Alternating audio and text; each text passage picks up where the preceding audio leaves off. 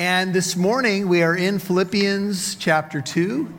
We are going to complete the chapter today, verses 17 through 30. The title is Joy and Honor in Serving. Philippians chapter 2. So once you locate that, we're moving verse by verse through the book of Philippians as we always do with books of the Bible.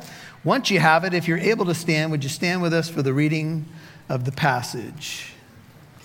Philippians 2 17. Paul writing, Even if I am being poured out as a drink offering upon the sacrifice and service of your faith, I rejoice and share my joy. And you can see that Paul was from the South with y'all. You too, 18, I urge you, rejoice in the same way and share your joy with me.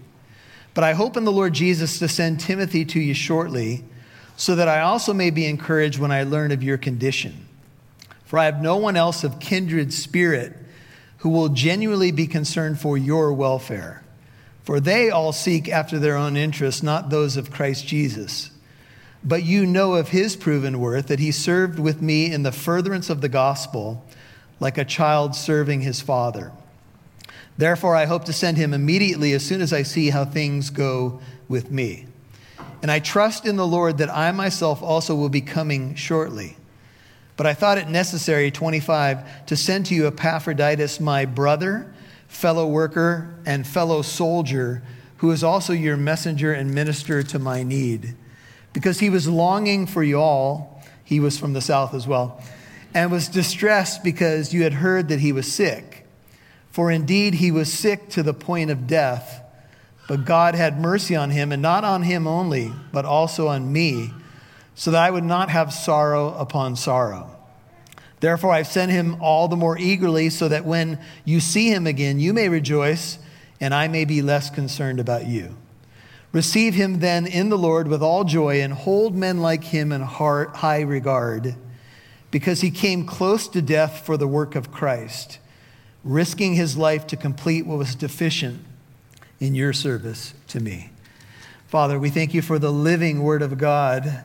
And we thank you of how it is so practical, so powerful, so beautiful. May our hearts be open to it being written right there, and it, may it lead our feet to the way that you'd have us to go. We want to have the attitude of Christ. We want to work out our salvation as we studied last time with fear and trembling. You are worth our commitment, so we lay this time at your feet. May you be glorified in both the teaching and the receiving of your word. In Jesus' name, and all God's people said, Amen. Amen. You may be seated. So, joy and honor in serving is the title. When Paul went into the Roman colony of Philippi, about 800 miles from Rome, he preached the gospel, and we met three stories of transformation as it relates to salvation. The first person we meet is Lydia, and she was a businesswoman, well to do and the Lord opened her heart to the gospel. She was praying down by the riverside, and uh, she heard the gospel, opened up her heart and her home to the gospel of Jesus Christ. As they were moving through the town, you'll remember a second story of salvation or transformation. That is the servant girl. She was demon possessed, making her owners a ton of money Paul got annoyed as she was following them around. He cast the spirit out of her. She was set free. She's another story of transformation. And the third one is the Philippian jailer. As Paul and Silas are in prison and singing hymns, you know what happened? The Lord shook the prison, the chains fell off. He was going to take his life, but nobody left, and he was trembling there in front of Paul. What must I do to be saved? Believe in the Lord Jesus, you and your household will be saved. And of course, he did that. Three stories of transformation, three different walks of life, you could say. A wealthy businesswoman, a servant girl, maybe at the lowest part of society, who was demon possessed, and a guy that worked in a jail. That's a pretty good sampling of how the Lord transforms people from all different walks of life. Now we're going to move from three stories of transformation to three stories of sanctification or working out our salvation. And last time we were together, we studied working out your salvation with fear and trembling or working out what God is working in you. And some of you may have been wondering about the fear and trembling part. And I mentioned to you that God is worthy of us to walk in the fear of the Lord. But here's something else. And I heard a pastor say this this week. He said that Paul was scared in this sense. He never wanted his witness to be disqualified by his life. Remember in 1 Corinthians 9, he said, I beat my body and I make it my slave, lest after preaching to others, I myself might be disqualified. I think that's part of the fear and trembling that I put before you is a sober assessment of who we are so that we walk carefully and wisely so that after preaching to others we don't lose our witness and become, you know, someone that someone could mock uh, in terms of the cause of Christ. And so, what we're, what we're going to get now is these three stories of transformation, three different men impacted by the gospel and now working out what God was working in them. We're going to look at Paul the apostle, Timothy, a young pastor or minister, and a man named Epaphroditus, who may have been a layman, uh, a congregant in the Philippian church, or he may have been their pastor. There's a little bit of debate on what he actually was, but we're going to learn more about him. And in those three stories, we're going to see how we work out what God is working in us. And it's all going to be wrapped and saturated in the joy of the Lord. Balancing out, yeah, we walk in fear, we walk wisely, but we also have joy. Let me just set the table for you by reminding you of three practical applications we talked about in uh, the verses leading up to verse 17. We talked about how when we work out our salvation, we do it without grumbling or complaining. That's Philippians 2:14. How many of you took the P214 challenge this week? Anybody? Anybody? All right. How'd you do? See, you did surprisingly well. Now, here's the thing if you're just thinking about doing all things without grumbling or complaining, you will catch yourself. Amen? Now, I think many of you if I lined you up, you, you would say, I caught myself this week. I was about to go there and I, I grumble, grumble, and murmur, murmur, and grumble. And, and you're like, oh, oh, wait a minute. The 214, P214 challenge, supposed to do all things without grumbling or complaining. So I was in the sound booth last night, the final kids' praise play, and two boys came up to me. And they were like, Pastor Michael, great sermon on Sunday. I think you might be responsible for that. P214 challenge. And we did a high five and it was great. And little kids were calling me out on the P214 challenge. This is awesome. No, but they, they were appreciative of it. And here's the thing we all can remember this. This is one way we work out our salvation. We try not to be complainers, right? We, we, there are times that we need to vent and all of that, but you get the point.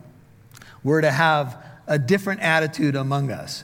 So, the P214 challenge. The second way uh, last week, just uh, re- recapping, we shine by walking a pure and straight path. That's Philippians 2:15. We're going to shine for God by not walking the way the crooked uh, and perverse world is walking. And a third way, in verse 16, is we hold fast to the gospel called the word of life, and we hold out the gospel to others.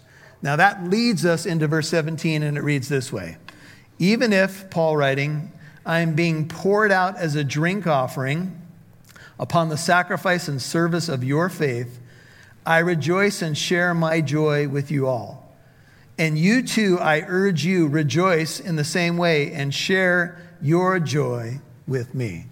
Now, the metaphor that's going to carry uh, the bulk of this teaching ahead of us is a drink offering. And some of you may be asking the question what is a drink offering? What does that mean? The earliest record of a drink offering is actually in the book of Genesis. We're going to turn there. It's the first book of the Bible. And we're going to see the drink offering in the life of Jacob. Let's turn over to Genesis. Uh, we're going to pick it up in verse Genesis 35, verse 1.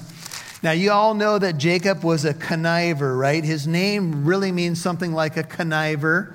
He stole the birthright and the blessing from his brother. He was a manipulator. That's what, the way we would say it. But his life had a lot of twists and turns, and God was working in his life. And we pick up his story in Genesis 35 with the drink offering in mind.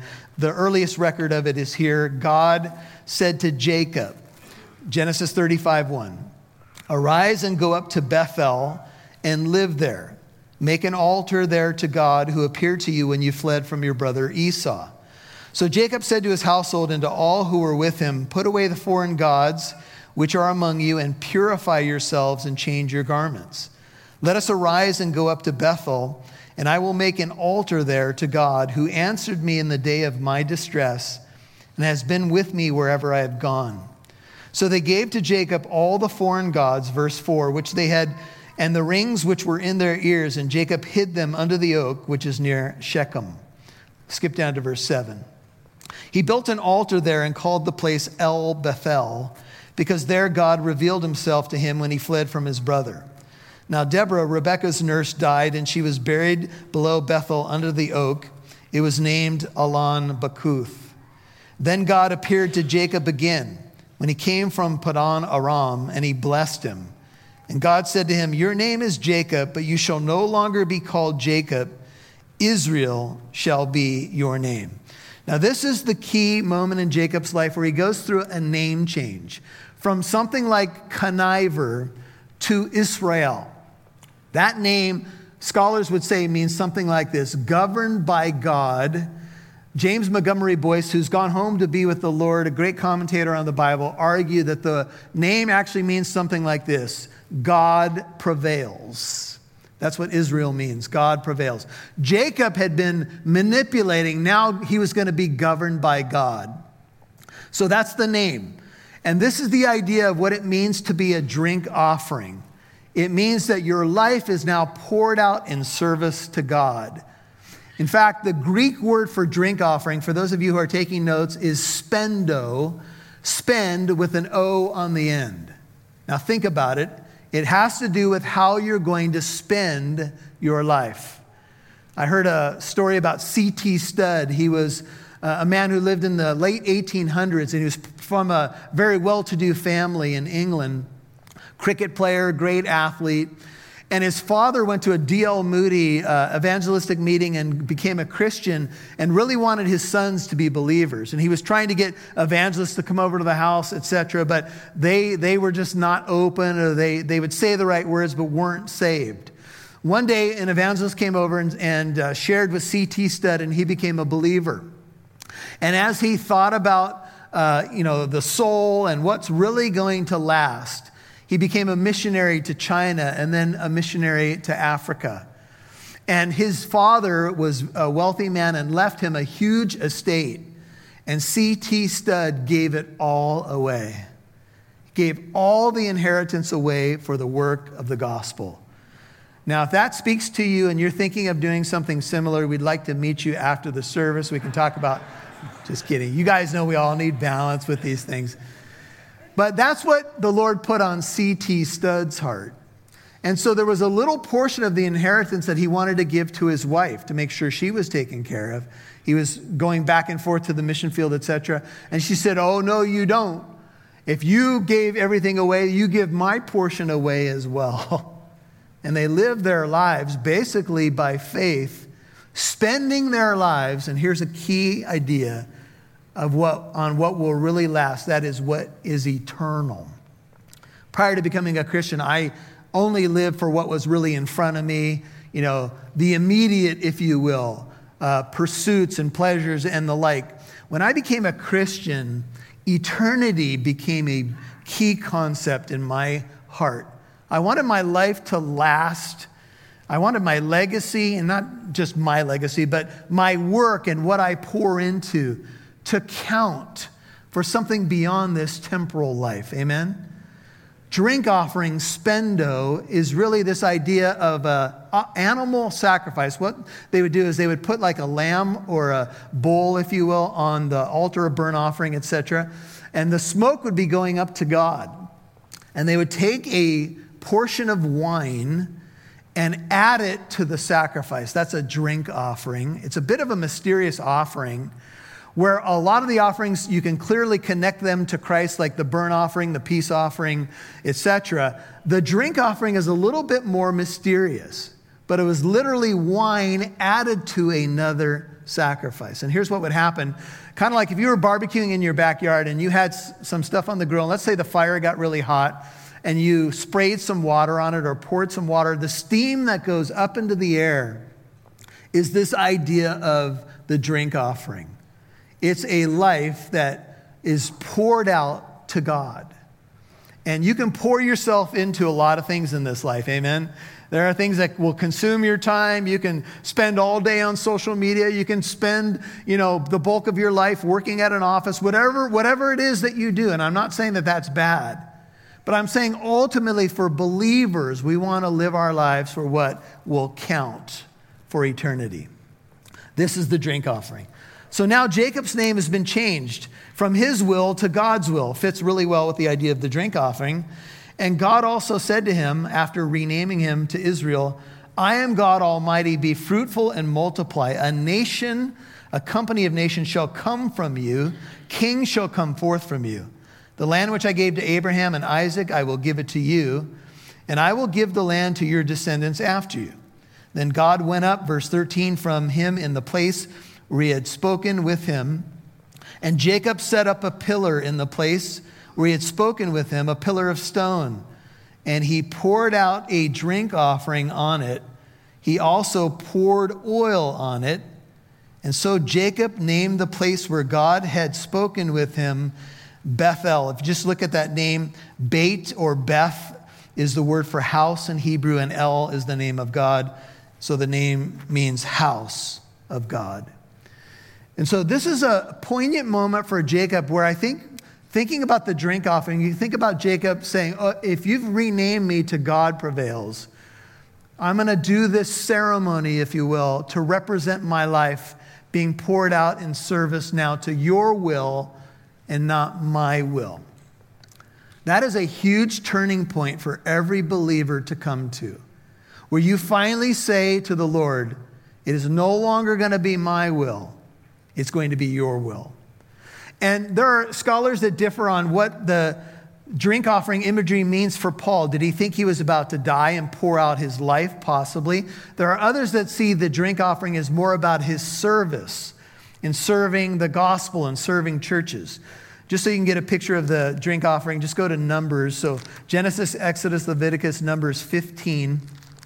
Just quickly, so I want you to get a picture of how this worked. This is one of several sections I could take you to, but Numbers 15, fourth book of your Bible, the Lord speaks to Moses and says, Numbers 15, 2, Speak to the sons of Israel and say to them, When you enter the land where you are to live, which I am giving you, then make an offering by fire to the Lord, a burnt offering, Numbers 15 3, or a sacrifice to fulfill a special vow, or as a free will offering, uh, or in your appointed times to make a soothing aroma to the Lord from the herd or from the flock. The one who presents his offering shall present it to the Lord a grain offering of one tenth of an ephah of fine flour, mixed with one fourth of a hin of oil. You shall prepare, prepare wine for the drink offering, one fourth of a hin with the burnt offering or for the sacrifice for each lamb. And then he's going to talk about uh, an offering of a bull. And it, here's what it looks like the bigger the animal, the more wine. In Jewish uh, culture, wine represents joy and life. And this fits really well with our text in Philippians. It's kind of like this when my life is being poured out as a drink offering to the Lord, the steam arises with the, if the sacrifice of Christ, if you will. That's already paid for our salvation. But now my service goes on top of that. I work out what God has worked in me. And my life becomes a sweet smelling aroma to the Lord, wrapped in this idea of the joy of the drink offering. Here's the thing back to Philippians, and let me just round out the thought you're going to find something in life that may surprise you. You're going to find that the greatest joy is in serving God and others. The more you are consumed with self, I would argue, the more miserable you will be. If you want to revive your spiritual life, if you want to revive, revive dryness or whatever it might be, whatever you would describe it, if you're at a low point in your walk with the Lord, I would argue that you start serving God and others, dive into the deep end, if you will, and you're going to find more joy in your life. Now, I will balance this out by telling you that serving God and serving others does make you feel spent at times. I, am in the ministry, I know what it's like to give myself away consistently, but here's what I found I give myself away and the Lord keeps filling me up. The joy of the Lord, Nehemiah 8:10, is my strength. It doesn't mean I'm not tired at times. It doesn't mean like I don't have my moments where I think I should get a real job, quote unquote. That's a joke. But anyway, but you get the point. Yes, you do get tired. Yes, it can be a challenge. But I found that every time I need the supernatural resources of God, He fills my cup. But He doesn't fill it so that I'll just be filled. He fills it so that I can overflow into the lives of others. Amen? So that's something I would challenge you with is to be thinking about your life being God governed as a drink offering. Lord, who do you want me to pour into this week? And I would also encourage you to think about the thought of joy, because even though we talked about working out your salvation with fear and trembling, I want you to see how Paul talks about joy.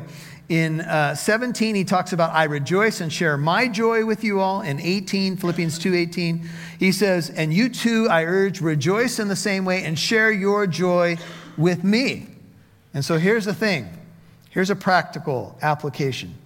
Maybe this week you could think about how could I share my joy with someone? Maybe the typical sharing you do is not joy. Maybe it's something else. Maybe it's more negative.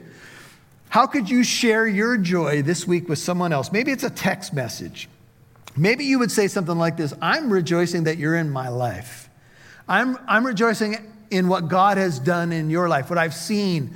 And, and maybe they'll share some joy back with you. You can see the mutual sharing of joy. Pour it out is the idea. Do you know the Bible says that the Messiah, Jesus, this is Hebrews 1 9, if you're taking notes, quoting from Psalm 45, 6 and 7, says of Messiah that he had the oil of gladness or joy above his companions. So while Jesus was a man of sorrows and acquainted with grief, Isaiah 53, he also had the oil of joy above those around him. We often think, you know, uh, we know the Bible says if we looked into a crowd, Jesus wouldn't have a halo. He wouldn't be easily identifiable from the outside or the exterior. But one thing that exuded from his life was joy. And I want that to be true of me. Amen? In fact, joy is one of the fruits of the Spirit. And so, as we walk with the Lord, I think we're going to find that we can share mutual joy with one another. In fact, I would argue that that's one of the beauties of being a Christian, is to share the joy of the Lord with others. Amen? Especially those who know that joy as well. Now, we'll move a little more quickly here as we move to the next. We, we've dealt with Paul being a drink offering, that metaphor. Now we go to Timothy.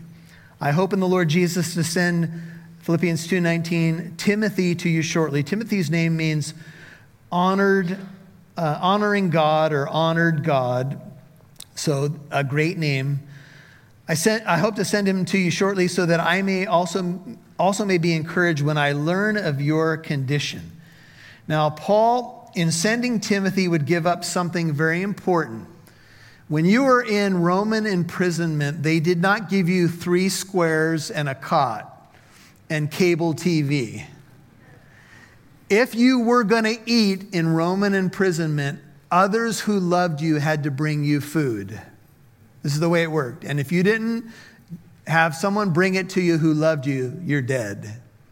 So Timothy was with Paul, and for Paul to send Timothy would be a great sacrifice because he would lose someone who was obviously ministering to his needs while he was under some form of Roman imprisonment. Why would Paul do this? He says in verse 20, I have no one else of kindred spirit. Only place in the, in the New Testament where you find this word, literally, he's a soul brother who will genuinely be concerned for your welfare. I have no one else who I could feel a confidence in sending that I know would be genuinely concerned for you and not themselves for they all, and here's other teachers, maybe teachers in Rome, maybe those who were motivated by, motivated by self interest, as we saw in chapter one, maybe uh, Judaizers, as we'll learn in chapter three. They seek all after their own interests and not those of Christ Jesus. It seems that the typical MO, even of so called preachers, is often self interest. and that's sad. We are to live for the interests of Christ, and we're, we're to put others' interests above ourselves, as we started the chapter with that idea. Timothy is a man I could send, Paul says, and I have confidence that he would represent me well. In fact, Timothy, it says here, you know of his proven worth. And this is what I would say is when we're working out our salvation, we're going to prove it over consistency over time. You know of Timothy's proven worth that he served with me in the furtherance of the gospel like a child serving his father. I have three boys. I'm blessed to have three boys who know the Lord, and I have confidence that if I sent one of my sons to represent me, they would represent me well. That's a great blessing. But I also have many people in this congregation, both male and female, but I'll stick with the son analogy, spiritual sons, if you will whom I could send in my name and feel a confidence that they would represent me well. I'm not making it about me, I'm just giving you an, an image that you can understand here, that we can kind of go with the text. A confidence that I could send someone out in, in representing living truth or representing my name or the elders, etc., and they would represent us well. And the reason that Timothy could do that is because Paul had mentored him. So I'm going to give you something else about thinking about working out your salvation, another practical. Every Paul needs a Timothy. Every Timothy needs a Paul. What do I mean? I mean that you should be mentoring someone in your life, and someone should be mentoring you. Amen? It needs to come both directions, and this is how you get poured into and pour out. You need to have a Timothy and a Paul in your life, and even have a Barnabas. Barnabas was an encourager. Amen. Always good to surround yourself with encouragement as well. So think about that. That's, that's ways that you work out your salvation with fear and trembling and with great joy. You don't make it about your own interests. Heard a story about a lady who lived in a big city neighborhood. It was all going downhill very fast, overcrowded, noisy, dirty. It was a bad situation. So the woman decided that she would do something about it. She knew that money would be required to change the situation. So she started a fundraising drive. She called people, sent letters, got some financial support from a private foundation. She finally raised $85,000 and then used the money to move out of the neighborhood.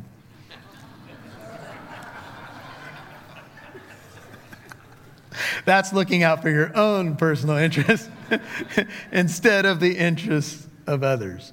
But Timothy had proved himself. Under Paul's tutelage, he was a soul brother, a kindred spirit.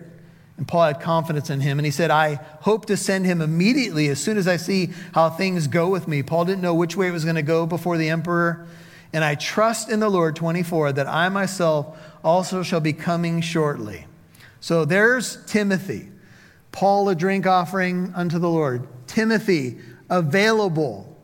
Uh, availability is a key way to work out your salvation. Just be available to God. That was Timothy. You want me to go, Paul? I'll go. You want me to represent you over here? You can't go. You're in prison right now. I'll go. That is an awesome thing. And I see a lot of that beauty among this fellowship. 25, the third uh, man working out his salvation with joy and fear is Epaphroditus. I thought it necessary to send to you Epaphroditus. That's a Gentile name, by the way.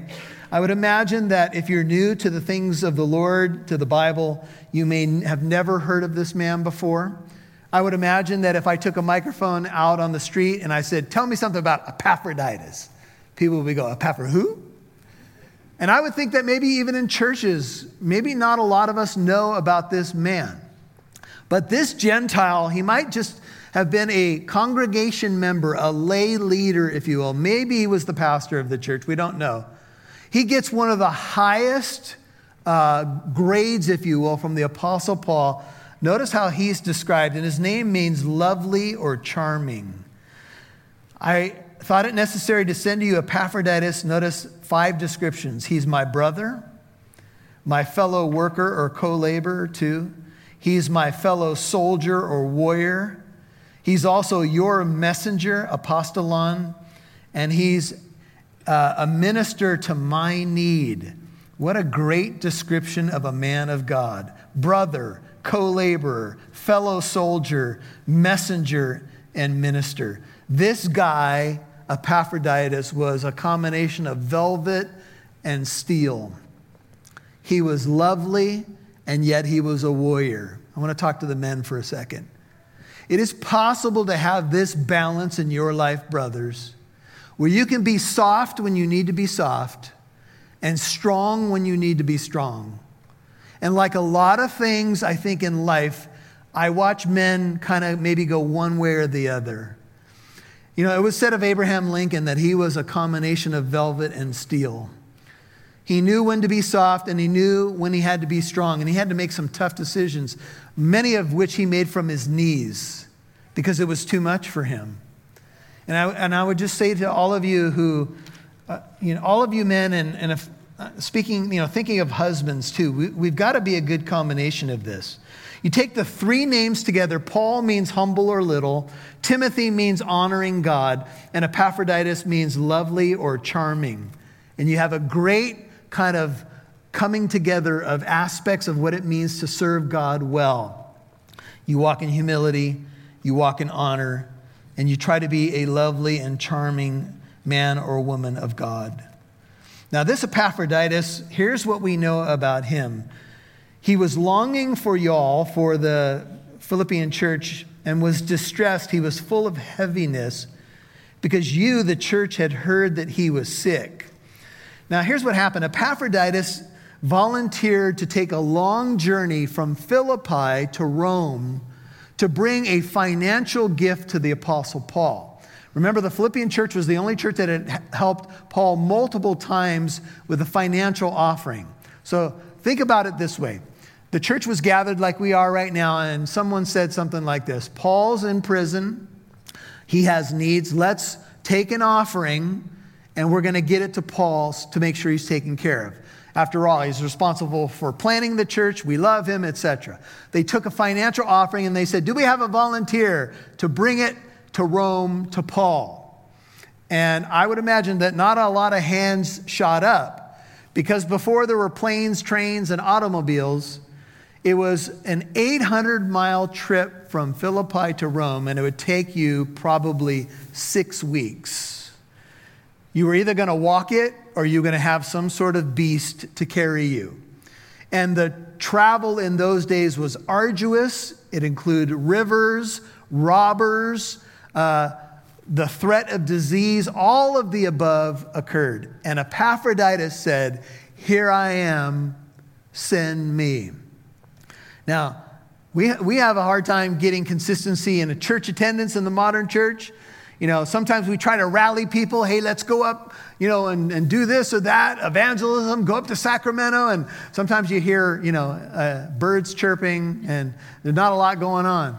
But imagine Epaphroditus, 800 miles, it would take him six weeks in both directions, and he said yes.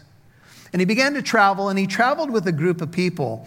And this is why the Philippian church had heard that he was sick Somewhere along the journey, let's just imagine for the sake of discussion, maybe at the halfway point, he succumbed to an illness. And one of the group went back to the Philippian church and told the church to pray for him.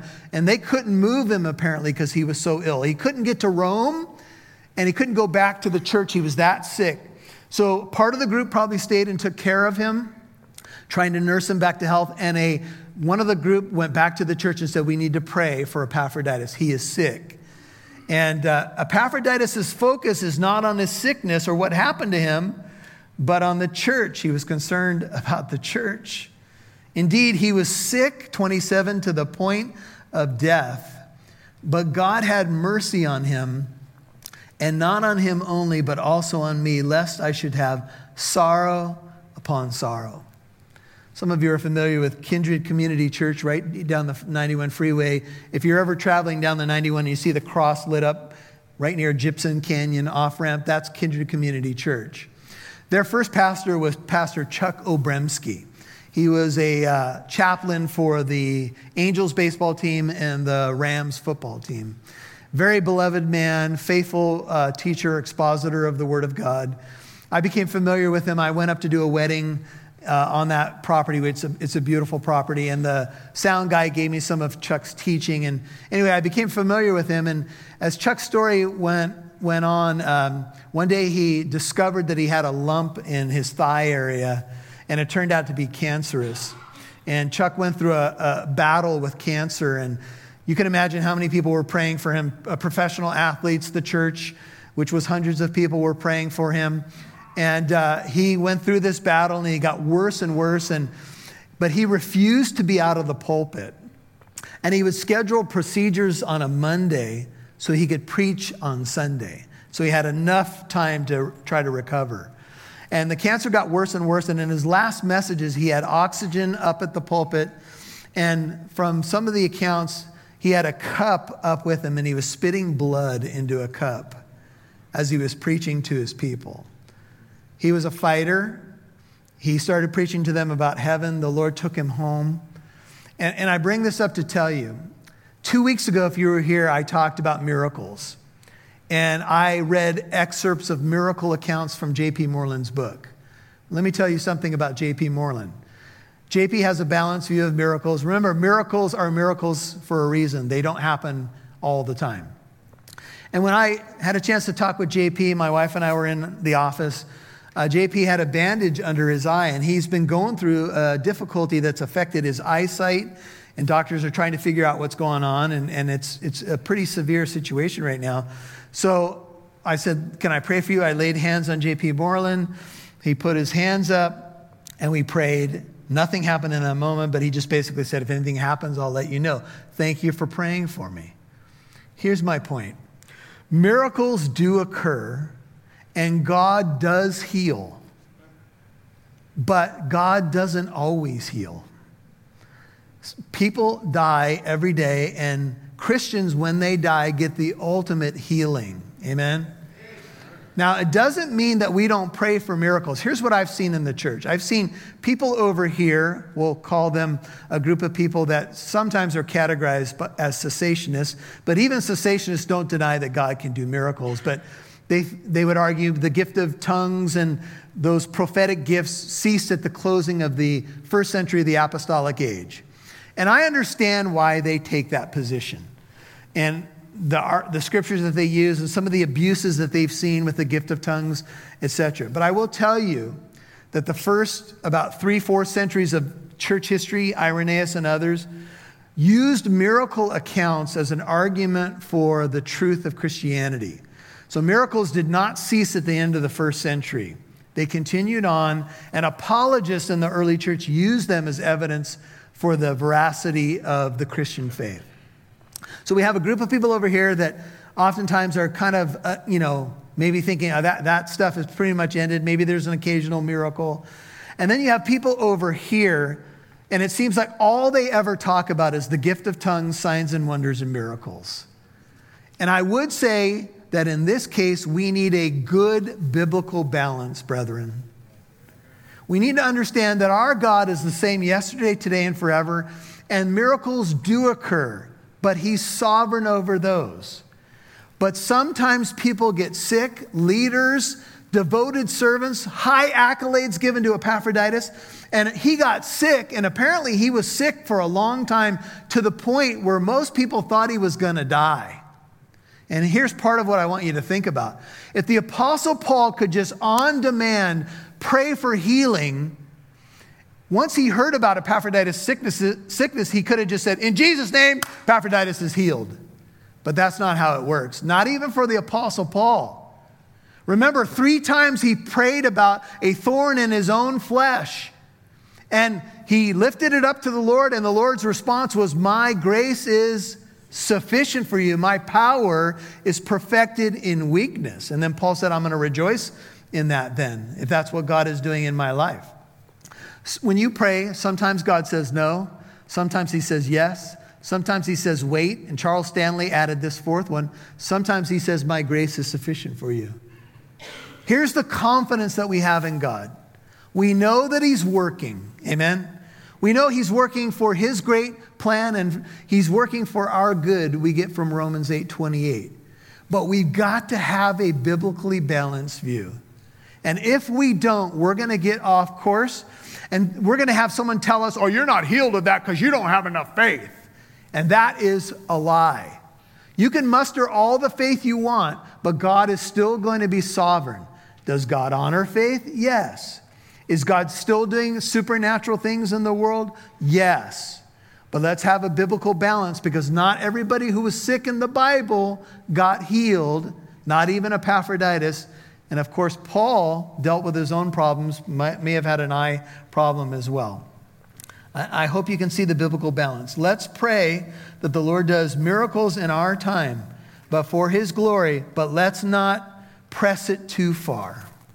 Verse 28 Therefore, I have sent him all the more eagerly in order that when you see him again, you may rejoice and be less, he may be less concerned about you, or I may be less concerned about you. Uh, once again, the concern is not Paul or Epaphroditus, it is the burden of the heart of the church. How beautiful. Therefore, receive him in the Lord with all joy and hold men like him in high regard. The ESV has it this way honor such men. Uh, honor men like him. Now, Paul wouldn't say that if Epaphroditus lacked faith, right? He was a man who gave himself away for the cause of Christ. In fact, verse 30 sums it up because he came close to death for the work of Christ, risking his life to complete what was deficient in your service to me. You couldn't do everything you wanted because I was in Roman imprisonment. So he came. He risked his life for the cause of Christ. That is a life poured out in service. Now, we're going to pause for a moment. We have a, a, a group of individuals who are going to begin to pass the communion elements. Let me just explain for a moment. You know that since all the COVID stuff, we've had the plastic bags when you walk in. We got a lot of complaints about those. None of you are doing Philippians 2:14. You're, you're grumbling and complaining. You said it should have been a Ziploc, all this kind of stuff. No, I'm just kidding. Well, maybe a little bit of complaining, but but you know they got noisy and etc and, and maybe it, we're, we're missing a little bit of the communal aspect. We're going back to the way we used to do it. Amen? What does that mean? That means that these servants are about to hand the elements to you and they're going to pass them down the aisle and you can take the matzah and the juice and then hold them and we'll i'll lead you together. So servants if you begin to uh, hand those out. I, I just want to say that if you're a believer in Jesus, we invite you to partake of the Lord's Supper. If you're not a believer, why don't you just become one right now and then take the Lord's Supper? Amen? Thank you, Don. So, as those go around, I'm going to conclude this message. I want to give you a little summary, and uh, we're going to end with a, the ultimate image of a drink offering. Here's a conclusion, I want you just to meditate on these words just for a moment. When you begin to merge these three lives together with their qualities, you have a portrait of working out one's salvation. Paul pouring out his life as a drink offering for God in joyful service to others.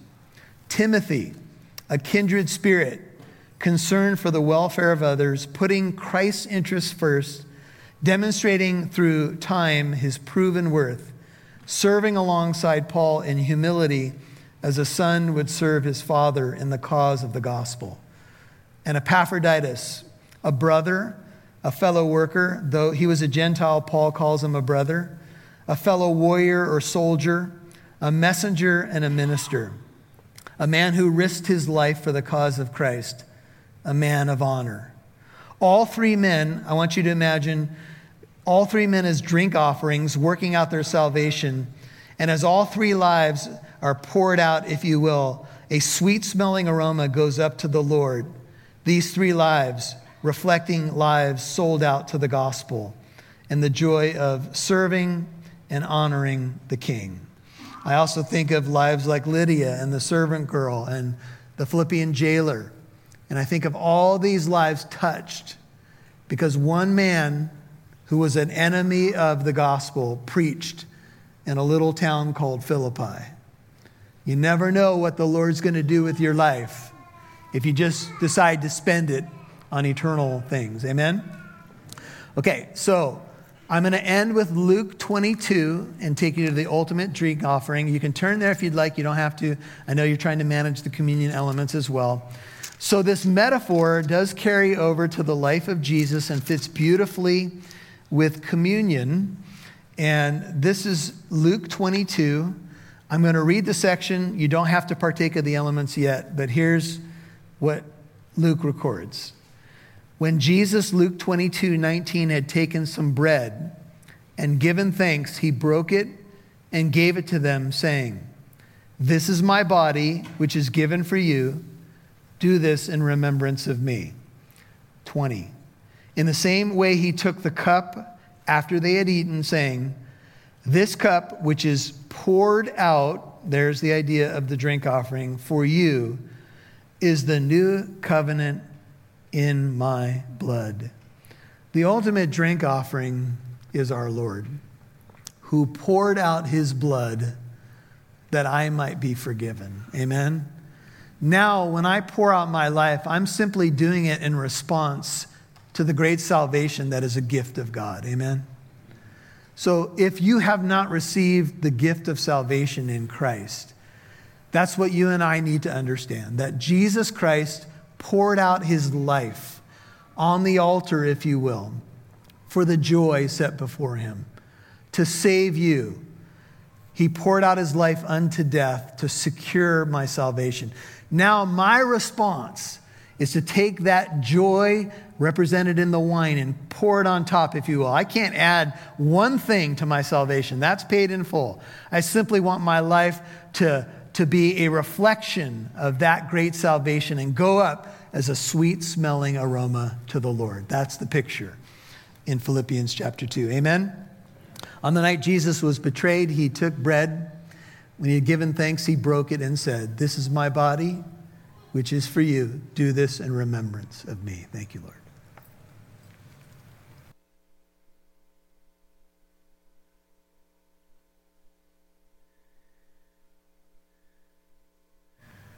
In the same manner, he took the cup after supper, saying, This cup is the new covenant in my blood. This do as often as you drink it in remembrance of me. Thank you, Lord.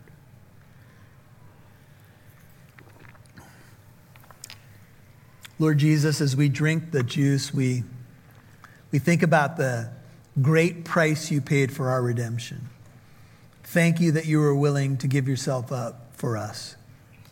Would you help us to have this attitude in us, which was in you? And Lord, we, we're so grateful that you've done the work, it's paid in full, but now we want to work out what you're working in us. Thank you for Paul, Timothy, and Epaphroditus. And Lord, I think of this wonderful congregation and the Lydias and the Pauls and the Epaphroditus and the faithful workers. I think of Andy and Nadine Spradley, 25 years in Macedonia, from a little church in Corona, a normal, everyday family, a quarter of a century to get the gospel to Macedonia. Lord, I pray that when they wrap up their time there, they would be treated with honor. You know, we'll, we'll line up uh, at airports for teams that win championships, yet missionaries will come off the field and often there's no one there. Oh Lord, forgive us. Let us, let us put value on the things that you value.